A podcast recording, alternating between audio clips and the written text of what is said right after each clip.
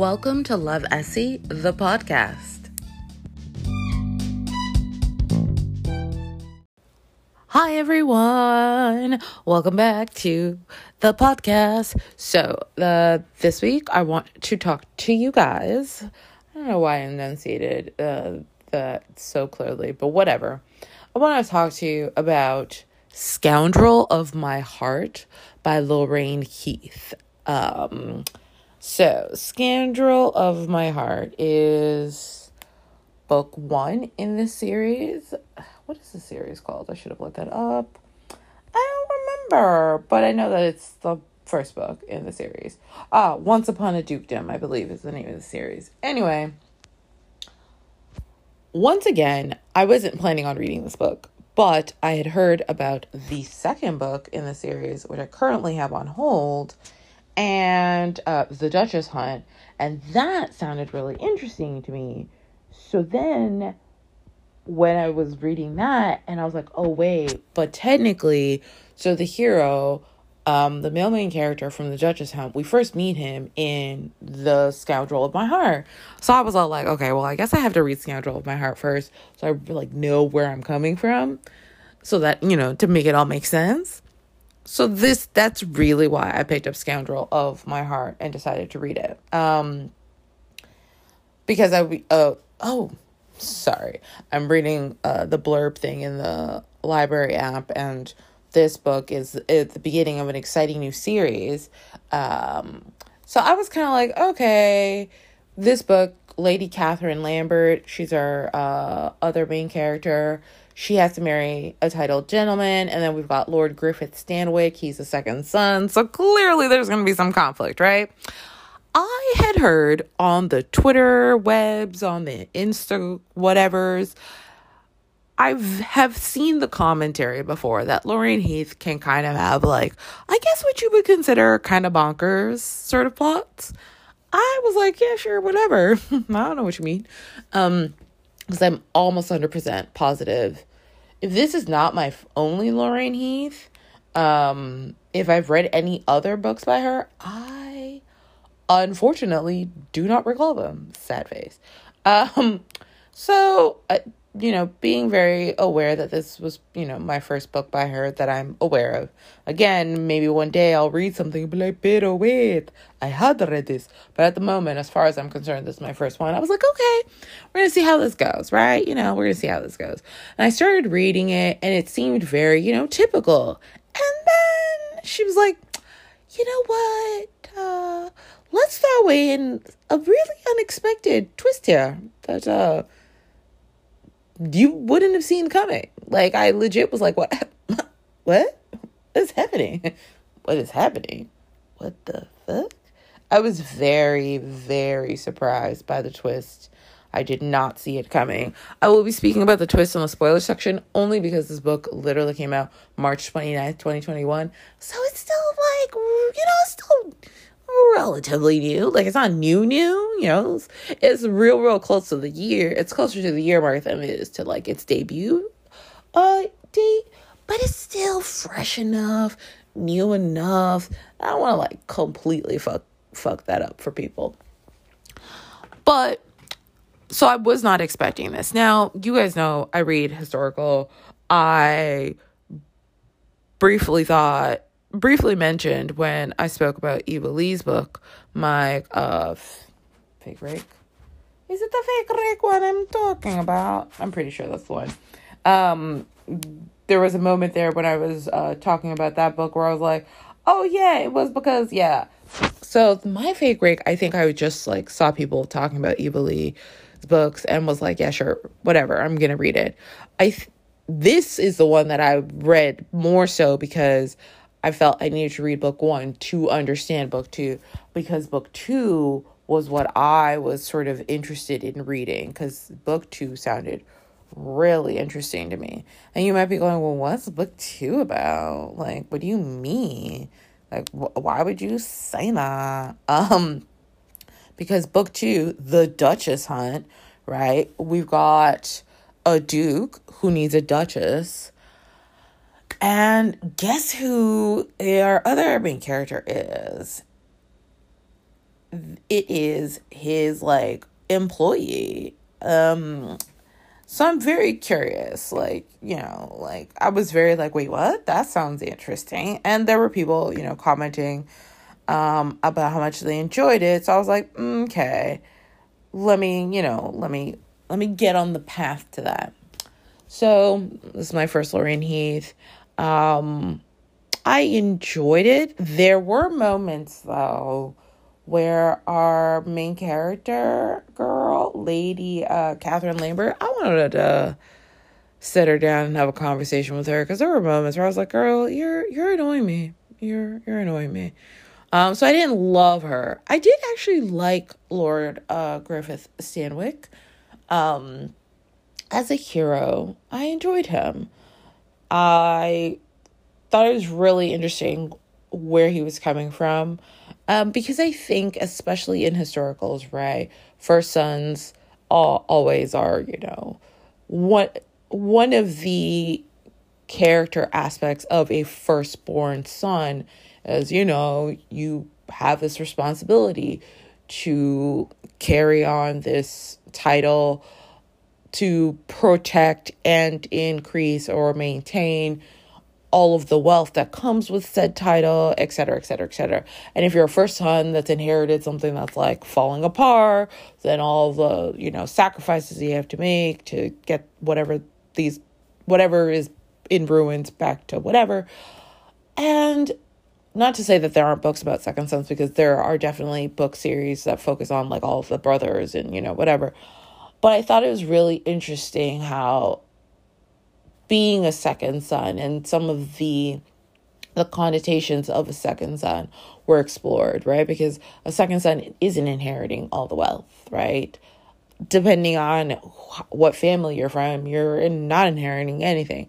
You're lucky if your your your your parent uh, purchases a commission the army for you if this is set around the time where you know they're fighting Napoleon. Um, if it's not set around the time where that's happening, if it's not an officer's commission, you know, entry into the clergy, like they're because trade is seen as like ugh, gross and dirty, and what the lower, you know, unenlightened classes do you can't just be like, well, I'm going to go into the trade. It's like, oh, but what? No, absolutely the fuck not. But also then, like, what are your options? and who wants to marry you? Because you ain't inheriting shit. And women, like, eh, like, it's just a very, it can be a very precarious position, right? And uh, there's also, like, the second son also is while being completely unimportant, is still also very important because if anything happens to that first son, everything goes to the second son, and you know, could go down the line, right? Lisa Kleypas is, you know, the Ravenels, like that's why West's brother, whose name I'm blanking on right now, ends up inheriting because like everybody else in the line who's male and firstborn has died. so he's kind of like the buck stops with it. Like had he died, then West would then be, you know, uh, was it was it a dukedom or was it an earl? Ah, earldom. Yo no say. I don't remember. But whether you're a baron, an earl, a duke, or a marquess, marquis, whatever the word is, because yo no say, um, marquise. Sorry, guys, I had to. Um, whichever one of these are, it's always like firstborn male, yada, yada, yada, yada. So I did think, I did actually like the way in which um, Lorraine Heath looked at and focused on, you know, what a second son might be dealing with, might be feeling, might be experiencing. Um, as opposed because it is such a distinct oops sorry for the noise friends i just kicked the bug. Um it is a distinct difference from a firstborn from the heir um you know instead of being a spare. So i will say you know that um i do think it's now this is a book right that's a first book in a series And I only realized after I like started reading the blurbs for some of the other books that the characters, one of the characters, so Catherine's friend, actually has her book in a different series. So I'm curious as to what else is coming in this series, right? Book two's hero is from this book.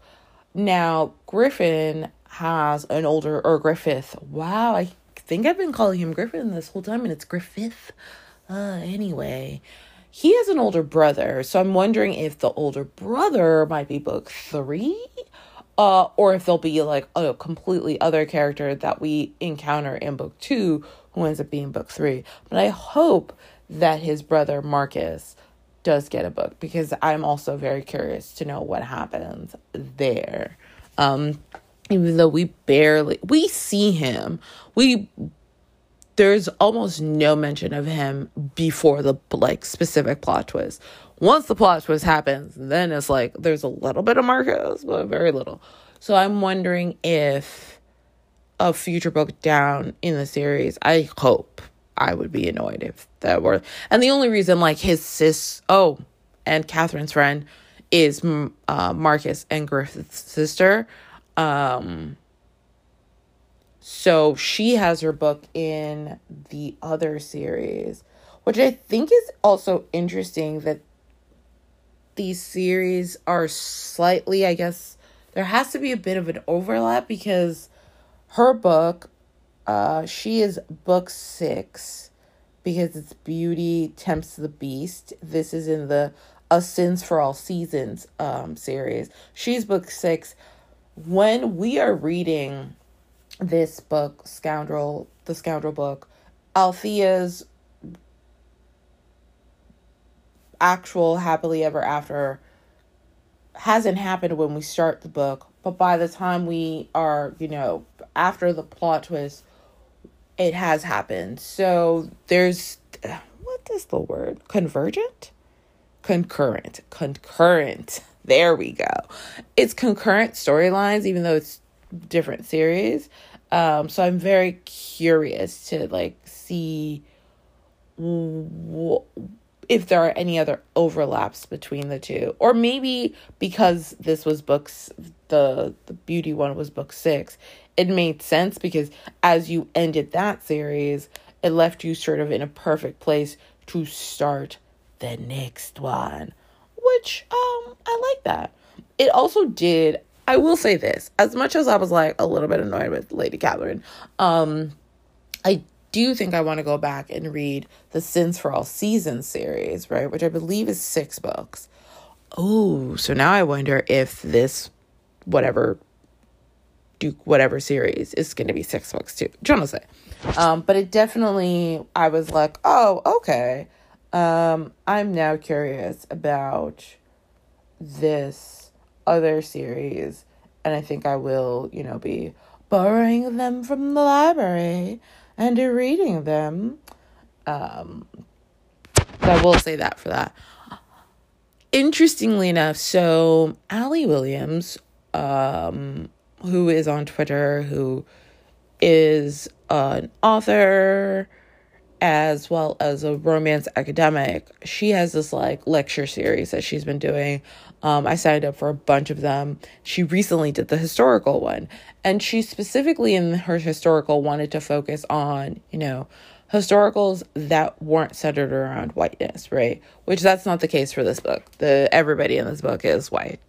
Everyone is white, and and as opposed to the Eva Leigh fake rake, where there is mention and acknowledgement of the fact that there are obviously people of color and also wealth comes from, you know, pretty grim and awful places like slavery.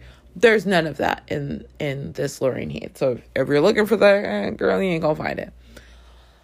Now, as I my if you've listened to any of the historical episodes, you know that I constantly have this sort of thought process of, you know, on one hand, how much world building do you really need to do when we have this sort of overall arching idea of what this historical world looks like? and I did air quotes even though you couldn't obviously see them because this is audio. but you know, let's pretend that you could see them because I just mentioned them. So now they're real.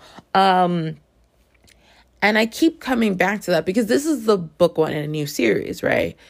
And in some ways, I'm like, okay, well, what kind of a world is she building, or how much world building does she need to do for a new series since it's, you know, this time period that, you know, has balls and dukes and things like that.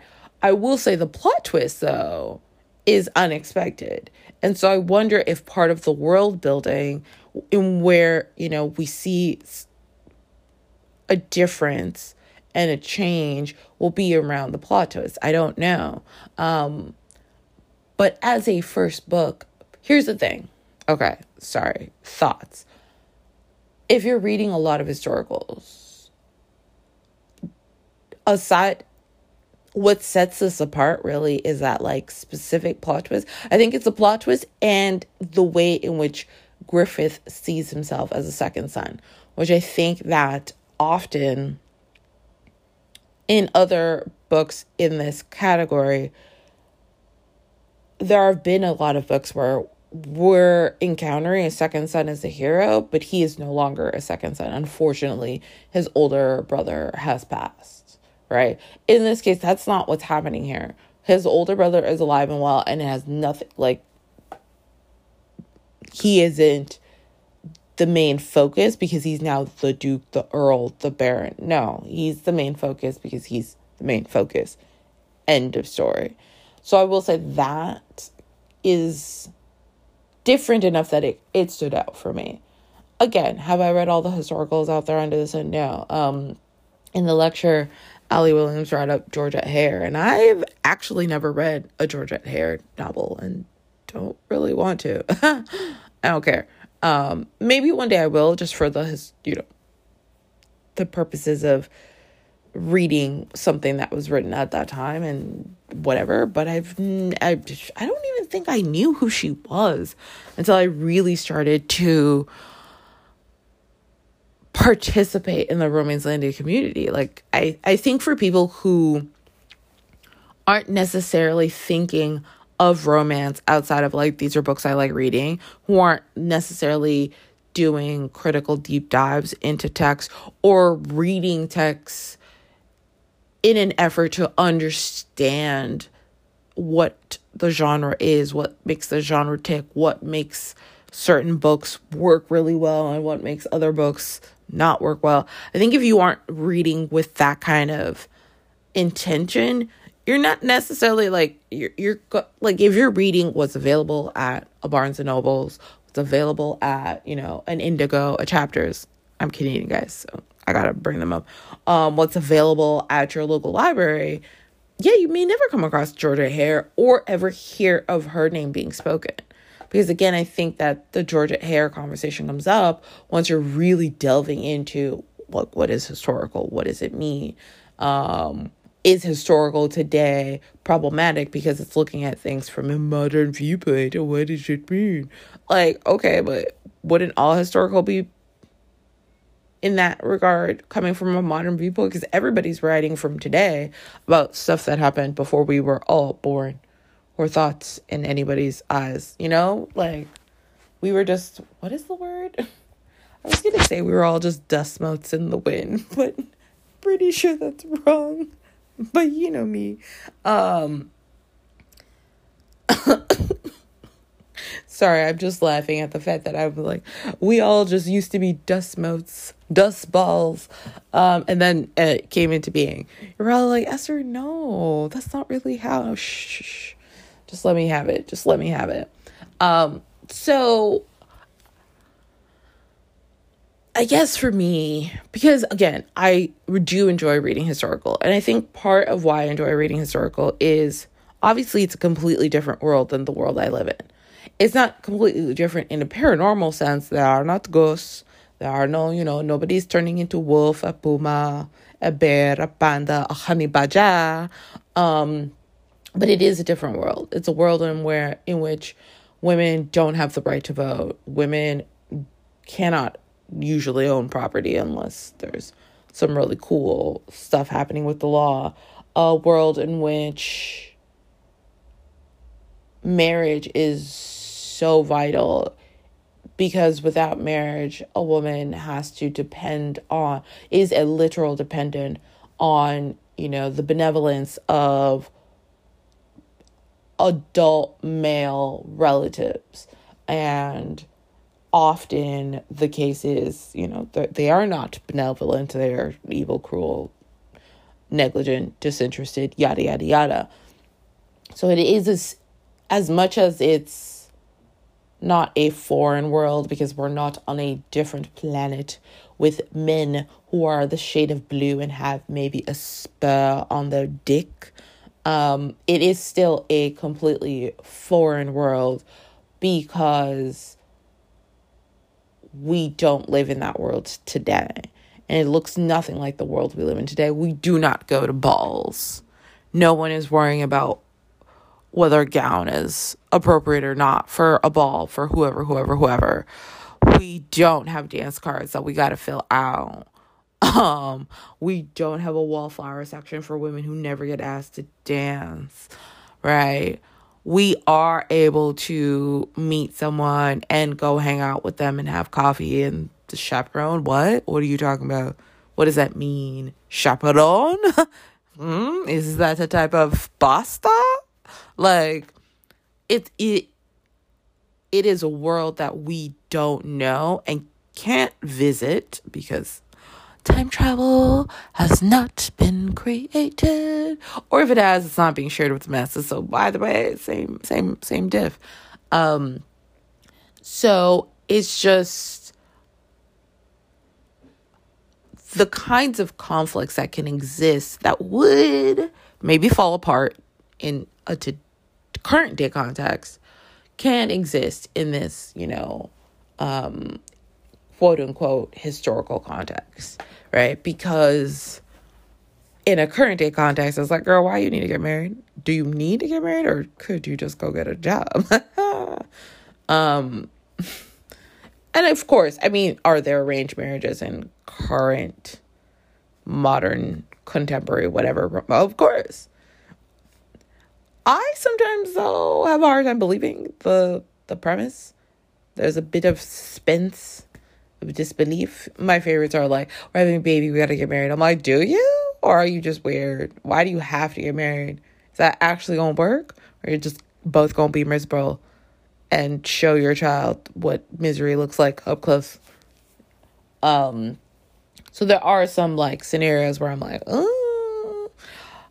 Also, Aaron Aspare. Now, Aaron Aspare is still alive and well in any parts of the world that have monarchies and, you know, peerage systems or whatever. Um, that, you know, I mean, the, they, they're pretty sure they still got, dude, wait, actually, I say this, but I never actually bothered to find out. Does the UK still have things like dukes? Like, aside from the legit royal family? I think they do. But, huh, nobody's ever talking about them. They must not be that interesting. Um, so the historical, right, is a way to like see different kinds of conflicts in this setting that is very foreign yet not foreign, if that makes sense. Um, I will say for this book, without the plot twist, I think it would just be eh. The plot twist is really what kind of has you going, wait, what? And I think it's because it's just a very like, I felt like this is the book I'm reading, this is where we're going. And then the plot was like, hey. And I was like, what the, what? Like we did a, a not even a sharp 180, I'd say like a sharp 90 degree turn. Like I thought we were going straight and then I was like, I was like, oh, we're we're going this way now. Okay, I mean, I'm along for the ride, but damn, I I didn't see this coming, and I think that's also why it works. You're also probably going, but are you gonna tell us what the plot twist is, man? I will in the spoiler section, which I'm gonna stop talking now, and then the spoiler section's gonna be next. Okay. Okay,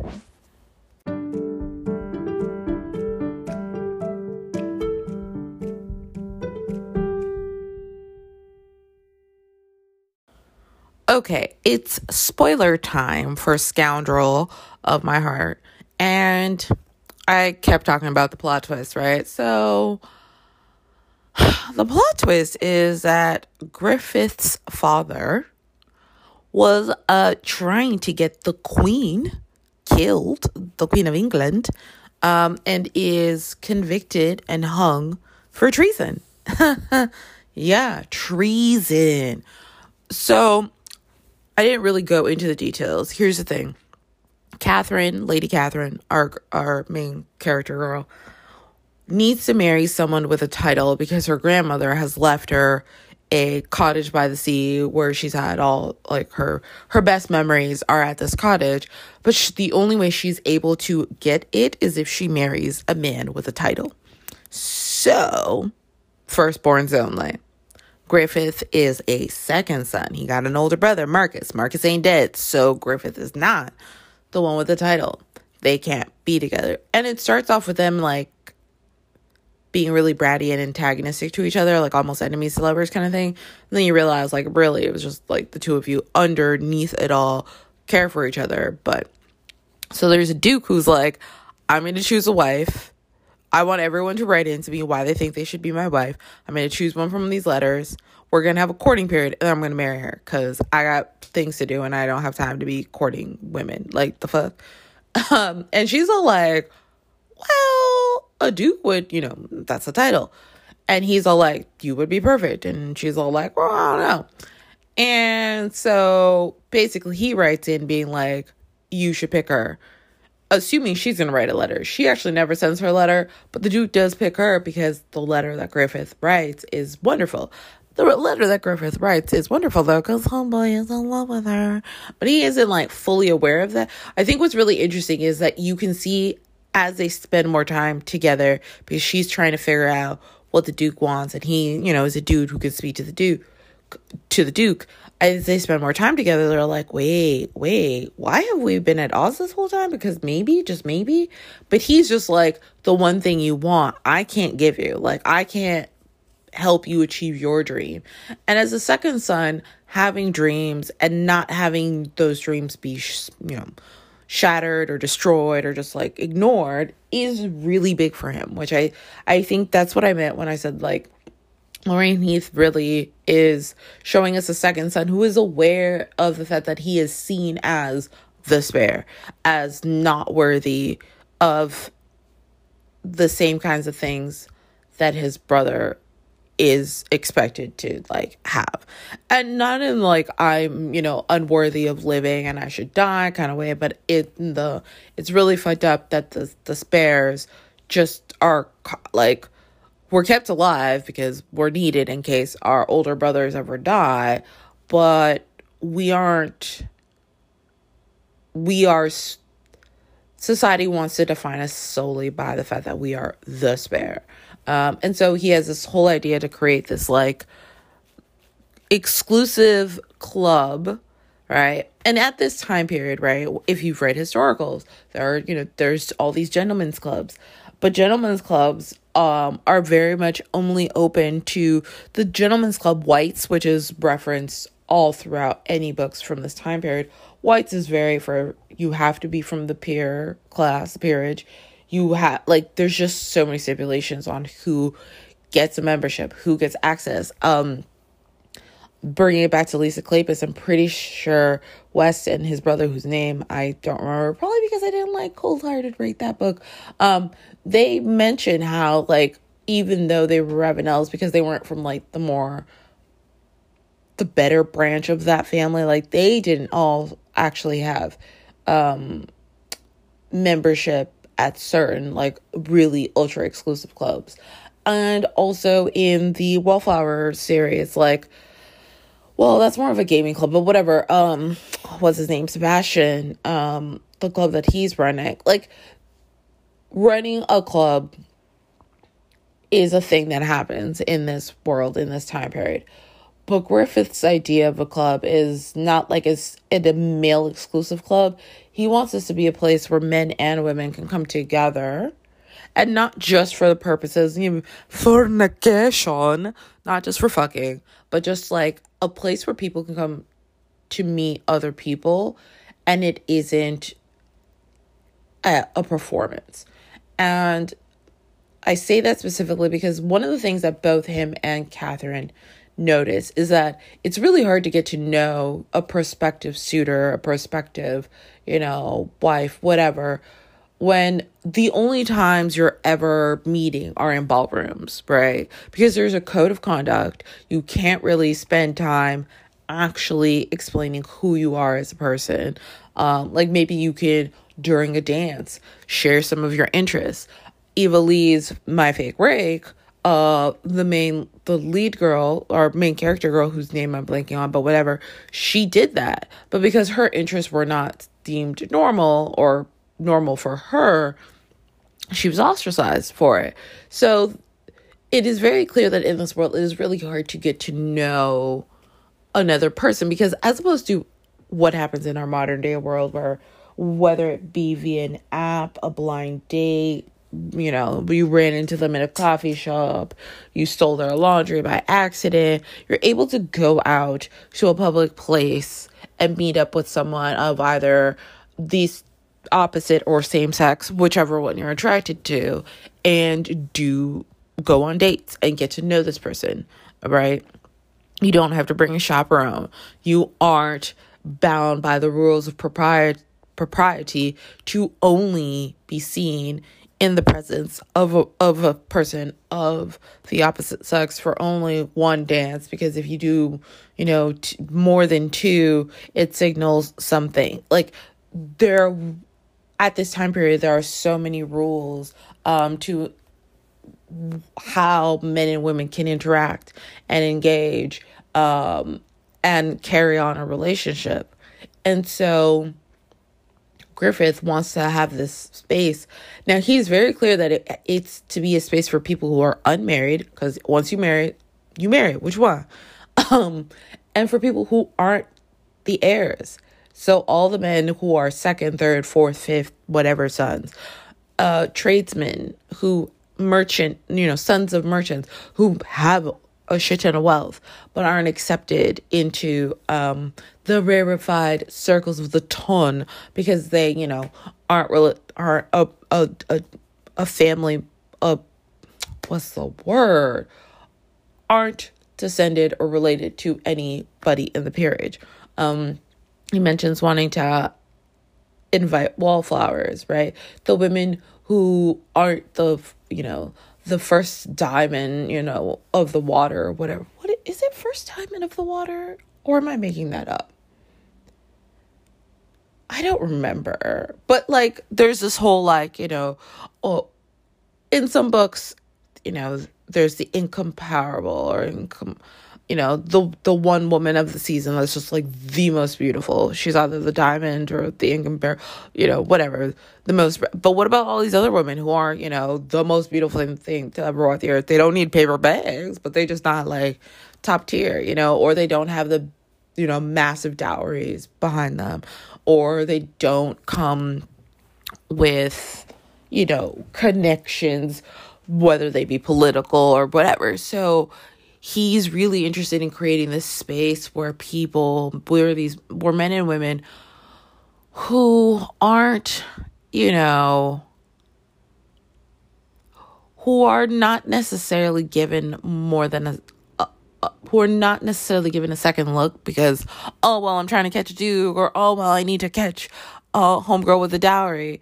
He's like, well, but these people deserve to meet other people and have companionship and have friendship. And could that lead to love? Who knows? That's not, you know, he's not like, I'm expressly out here to matchmake y'all, but he wants to offer that opportunity. So this is what he dreams of. And he knows that, like, that can't help Lady Catherine get what she wants. So he's like, I'm going to help her get the Duke. And then I'm going to go and, you know, be really heartbroken. But I know that she'll be happy. And then, of course, we get the plot twist where him and his brother get arrested with his father because at first it is believed that all three of them were involved in this plot. Eventually, after a few months, I, I believe it's um, weeks, if not a few months, him and his brother are released because they realize that the two of them were completely ignorant of their father's plans. Their mother dies of heartbreak and ruin. They everything is taken from them. Um, the title, all you know, everything that that entails, and everyone shuns them. Their sister, who was engaged, um, her betrothed breaks off the engagement, and they literally are fully shunned. Here's where it gets interesting. Lady Catherine, right, is like best friends with his sister.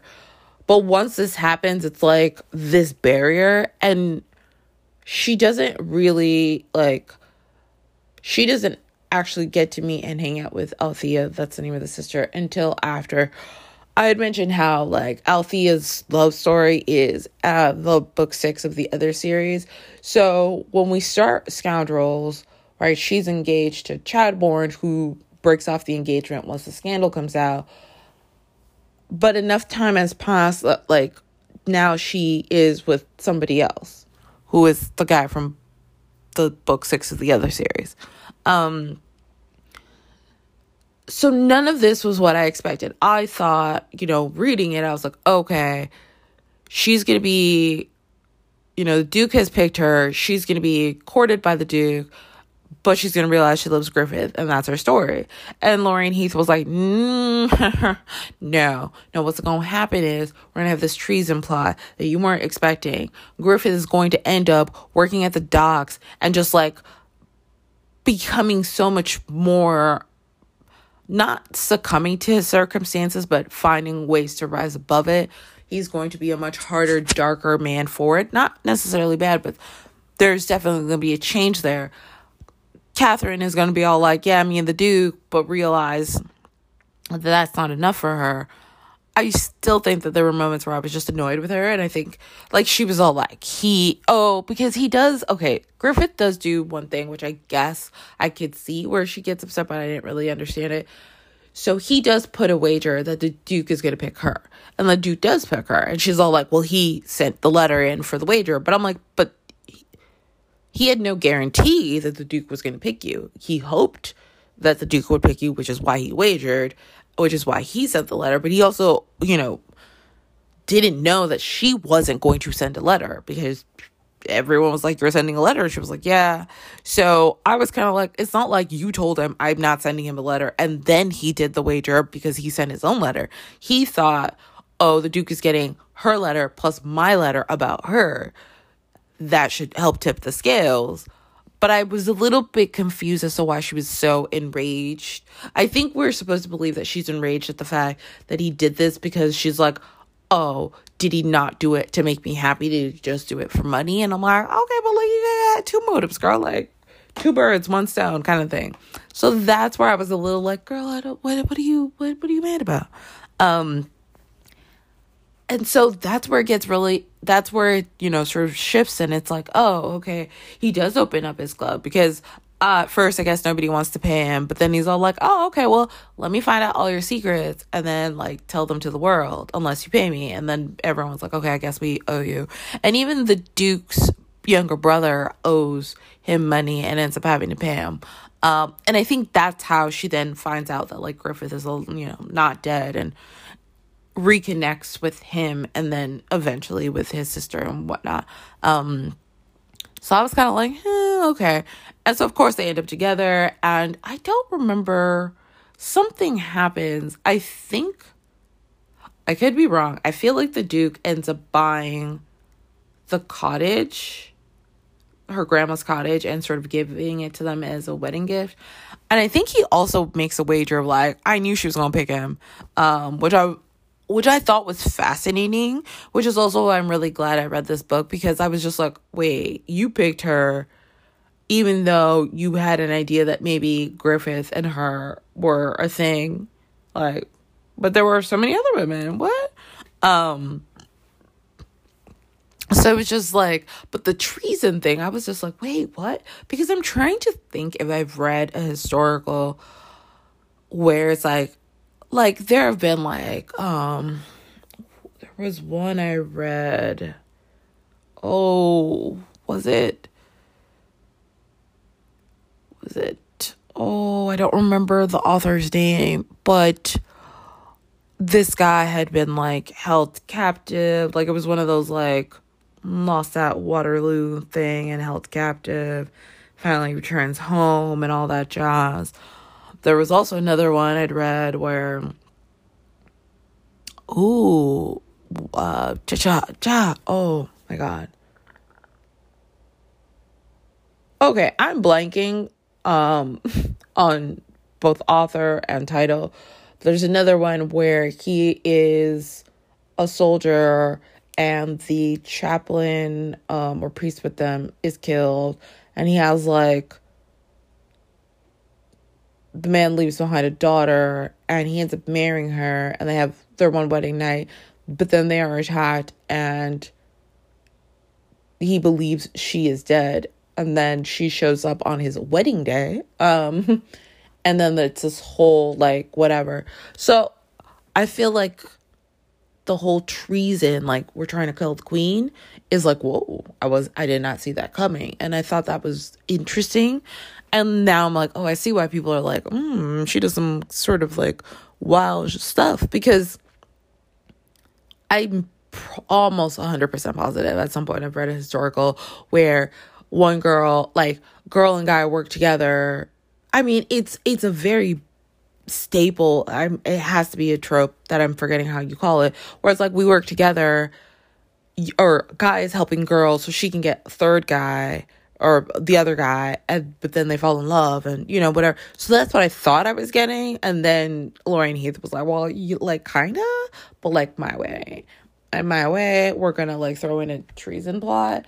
So then of course with this treason plot i want to know what is going on with griffith's older brother marcus. Because what we learn in this book is that Marcus is trying to figure out who else. So the father was part of a plot to basically kill the queen and overthrow the crown, but he's not the only member of the plot. He's the only one who is caught though. So Marcus is working to try and figure out who else was in this plot. So I'm like, oh, okay. So when do we get his book and how does he find out? I mean, is she going to do one of those where he's pretty sure he has this guy and guy has daughter and he's going to seduce daughter or ruin daughter to get to guy and falls in love with her. But then what's going to be the bananas plot there that like takes a dark turn? Like you know is it going to be actually like it was never her father it was somebody else? Like i don't know. I don't know right? Or is he going to you know in the process of trying to figure out who did this, get injured, lose his memory, be nursed back to health by some other random woman, and then, you know, like who knows? Who knows? Right? All I know is is probably to be a little bit a little bit out there it's probably not going to go the way I thought it would, right? Which is why I'm also really interested to read The Duchess Hunt because I'm like, well, what's she gonna do here?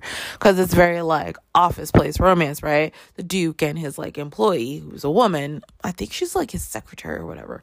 But like, how do they fall in love? And what's gonna be the bananas plot there? Hmm. Questions, questions. I don't yet have answers for them. Um, but. Did I enjoy it? Yes. Like it's not like I read it and was like, this was a waste of my time. I did enjoy it. Is it a book I would reread? I don't think so. I, I don't. Um but I definitely think I mean, I obviously have to read the next book, but I feel like reading this book gave me enough information that I going into the next book, I will understand the world that I'm in right? Um, and that's really all you can ask of a first book. I think in a series like that first book has to do and I've said this many times before. Anytime you have a series, first book has to do two things, right? Give me the romance because it's a romance, but also help me to understand the world that I am in, whether it is a world that I may be um ooh, what's the word? A world that I am that's known to me, aka, you know, Regency, all that, or whether it is you know, a completely brand new space that I've never ever encountered or seen. Um, at least in that iteration. Like whichever it is, that first book really does have to do that kind of heavy lifting. Um, or else you're just like, I'm not sure what's happening. So, you know, try again. Um, but yeah, now I'm looking forward to the Duchess Hunt. Um, I checked my library hold. I think uh, I've got a little less than two weeks for that one. So I'm I'm I'm look glad about that because I do think that that will be um enjoyable. Oh, apparently I'm eighth in line. I started at number 46. There are 12 copies in use, 32 people waiting in total, three people waiting per copy. Oh, oh my God. Wait a minute. It's available. Oh, so I had put it on hold at Brooklyn Public Library because Brooklyn, Queens, and New York Public Library, you're like, wait, aren't they all the same? No. So technically, in New York City, New York Public Library is the library for the boroughs of Staten Island, Manhattan, and the Bronx. Queens has their own public library, and so does Brooklyn. As a New York City resident, you can get library cards for all three. Like, you can get digital library cards for all three, so when I was living in the Bronx, I had the New York Public Library and I got digital uh, only library cards for Queens and Brooklyn. I now live in Queens. So then I got a real Queens library card that I had to update, but I didn't realize it was available. Oh, okay. So I'm just to borrow it. Like, and we can just cancel my other whole. Oh my God, guys, I had no idea. I'm so sorry. I just got really excited because I was not expecting that at all. Like, at all. I legit was just like, okay, I'm to have to wait at least two more weeks. And now I don't got to wait because it's here. So I'm to cancel my hold because it would be rude my hold when I I've just borrowed the book. Um Okay, so I'm to read The Duchess Hunt and let y'all know if it, you know, lived up to my expectations. Of course, now I'm expecting, you know, some some some wildness. So if the wildness doesn't happen, I'm gonna be like, "Pero what happened? Where did the where did the wild things go?" um, not the book. Uh, you know, you know what I mean. But yeah, that that is "Scoundrel of My Heart" by Lorraine Heath. Um, I'll pause here, and then it'll be time for gratitude, attitude. Okay, it's time for gratitude, attitude. So this week I'm grateful for um I didn't have any plans this weekend and I didn't do any, anything specific. I just hung out. Saturday, I actually spent most of the day just sort of chilling in my bed, reading. There was a bit of a storm and there was hail, but I was in my room with candles going and it just felt so like warm and cozy. I mean, it must have been awful for people who were actually caught in the storm, but because I was in my home, in my bed, just being like, you know, have some candles going, it just was, it felt amazing. Um, and I think it's been a while since I've had a weekend where I just don't plan anything. I usually plan to meet up with at least a friend, you know, because during the week, I'm not gonna lie, once I'm done work, I'm like, go places, meet people. what do I look like? A person with energy? Girl, bye. But it was just really nice to just have a weekend. And I took like, I didn't take a bath, but I took like a ridiculously long hot shower. And when I say ridiculously long, I an hour and like 20 minutes. So just having such a chill weekend and being able to have such a chill weekend so so so grateful. Um the second thing that i am grateful for um so a friend of mine had so i'd visit her visited her wow words. I visited her in dc Anyway, I was in the bathroom. She had this like gorgeous tray with all these scents, and I was like, ooh. And so one of them was uh, Rose de Shiraz by Rituals. Oh my god, friends, smells so good. Um, so once I got home, um, I like went and found the Ritual store, which I okay. My only gripe, their website sucked. Their website kept showing me their stores in the Netherlands, even after I put in my address in the United States and changed the country to the United States multiple times. But anyway, found the store, went, got this scent, loving it, loving it. And I guess the third thing that I am grateful for this week. So by now, I'm sure y'all know that I'm like uh, Trader Joe's obsessed. Well, tis the season for the butter toffee pretzels to come back. They are mini salted pretzels tossed in buttery toffee. Here's the thing I'm not a big pretzel person, but pretzels tossed in toffee? oh, I will eat that up. Eat it up. And here's the thing it, it's not available year round. It's only available like in the autumn fall season, a little little bit into winter. And then they're like, sorry girl, more mother's coming. We gotta make room for other stuff. So every time they come around, I'm just like, yes. I do have to pace myself because if I'm not careful, I could try and eat an entire 10 ounce bag by myself. If you're like, what is 10 ounces? 284 grams. But I, I, I I've been good this summer. I've been pacing myself. I bought the bag and I haven't finished it yet. Usually, if I'm not, you know, ex- you know, using some sort of self-control, I can finish it in one sitting. So I feel really good that it's been like 5 days, 6. And I, you know, I will say there's not a whole lot left, but there's still some and that's that's really all, that matters um so yeah those are the three things i'm grateful for this week i cannot believe it is like november mid-november christmas new year's my birthday. It's all around the corner. It was wild, guys. And like winter is dark now. You know, daylight savings came. This daylight savings, like last year's daylight savings, may or may not have melatonin in it. Um, cause there, I will literally be sitting and like look over and think it's like eleven o'clock at night, and then it's like it's seven thirty four, and I'm like, what? what do you mean? How?